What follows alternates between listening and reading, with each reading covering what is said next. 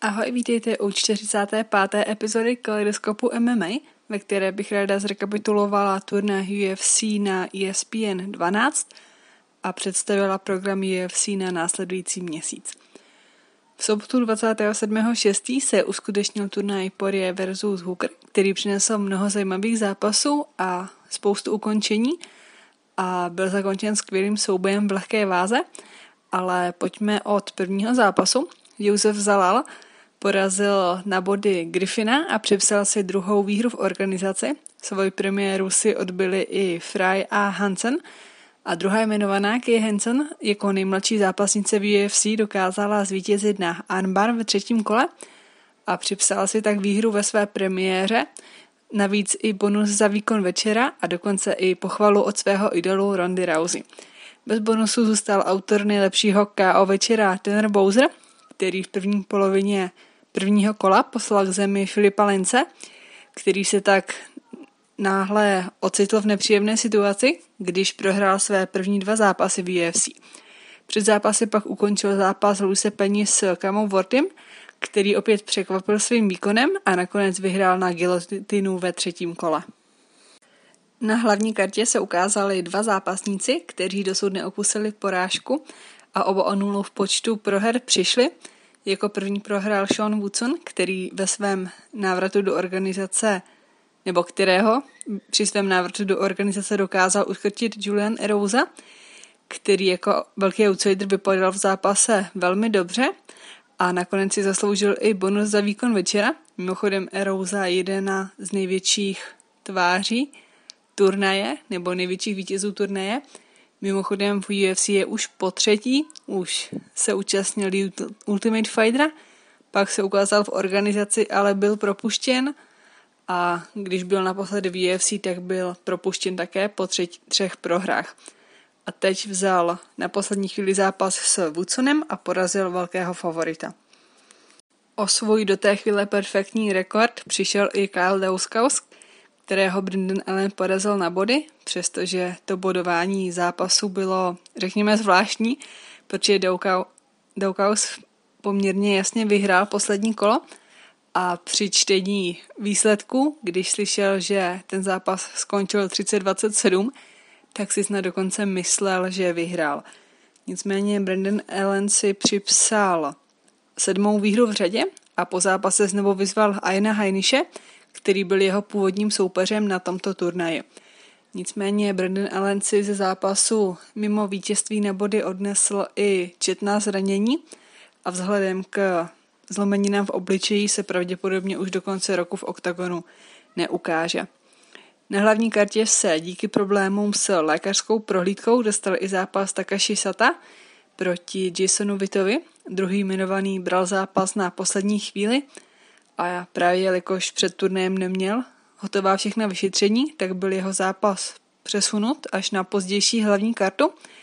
Nicméně Takashi Sato, jeho japonský soupeř, s ním neměl moc práce a ukončením za 48 sekund si Sato připsal nejrychlejší výhru večera a svoji první výhru v UFC. Neúspěšně nakonec dopadla premiéra Jana Villante v těžké váze, přestože v zápase předvedlo hodně dobrý výkon a ve třetím kole byl i kousek od ukončení soupeře. Nicméně právě z vítězné pozice ho nakonec Morris Green dokázal neobvyklým asi trianglem ze zad donutit odklepat. Na Viantem se určitě v tu chvíli projevila i váha navíc, ale jak už jsem říkala, jeho předchozí výkon v zápase nebyl vůbec špatný, ale nakonec ho čekal stejný osud jako o Sen Proxe, který si debit v těžké váze odbyl nedávno. Viante v tom, nebo na zápas den předem navážil 255 liber, což je vlastně 49 liber nad limitem polotěžké váhy, ve které zápasil minule a přeci jenom nějakých těch 22, 23 kilo navíc se muselo nějak projevit, když nepočítám jeho vzhled, na kterém to bylo úplně jasné. Ale jak řekl jeden z jeho trenérů Ray Longo, tak určitě v případě, že by se mu povedlo trošku zapracovat na fyzičce a více se se zžít s tou váhou, možná schodit nějakých 10-15 liber, tak určitě Viante může být osobností v těžké váze. Co se týká jeho soupeře Morise Greena, tak ten si údajně s pivem v ruce domluvil v bazéně zápas s Tenerem Bowserem, který si v sobotu taky připsal velké vítězství, tak uvidíme, jestli se utkají třeba ještě v létě. Dominantní výkon předvedl Mike Perry, který přijal Mickeyho gola. Překvapivě ho porazil ve všech aspektech boje a připsal si nakonec výhru na body. Přítelkyně Perryho tak má v UFC zápasech svých v úvozovkách svěřenců skoro 1-0 a více výher v UFC než kdy jaký úspěšný trenér. Jako další soupeř Perryho se pochopitelně nabízí Darren Till, ten je ale, jak víme, o váhu výše a je otázka, jestli by ještě zvládl udělat welterovou váhu. Každopádně Perry patří i ve welteru mezi menší zápasníky a Till by na ním měl tak jako tak velkou váhovou výhodu. Mimo Tyla se nabízí určitě i souboj s Nickem Pricem nebo Michelem Pereirou, případně je ve váze, myslím, i Diego Sanchez, ale nikdo bláznivější, který by se hodil stylově k Perimu, už tam asi nebude. Neopak velké zklamání přinesl fanouškům Mickey Gol, který za mě nepodal svůj nejlepší výkon a případě, že se chce rovnat s nejlepšími zápasníky UFC, tak má ještě hodně co dohánět. Jak jsem říkala, on je v UFC od svého druhého zápasu v MMA, takže se vlastně učí v UFC a ve chvíli, kdy narazí na zápasníky z té absolutní špičky, tak často zaostává, jak bylo vidět v sobotu. V hlavním zápase večera dokázal na body zvítězit Dustin Poirier, který porazil Dina Hookera. V zápase, o kterém se okamžitě začal mluvit jako o zápase roku, podobně jako u souboje Emmet Burgos minulý týden.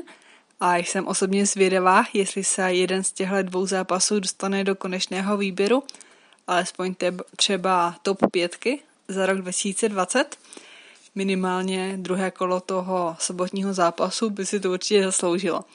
Co se týká průběhu toho samotného zápasu, tak byl hodně podobný jako Hookerův únorový zápas, kdy měl Novozélandian silný začátek první a první kola, dá se říct, jasně vyhrál, ale postupem času dokázal Porie využít své zkušenosti a přetáhnout ten zápas na svoji stranu.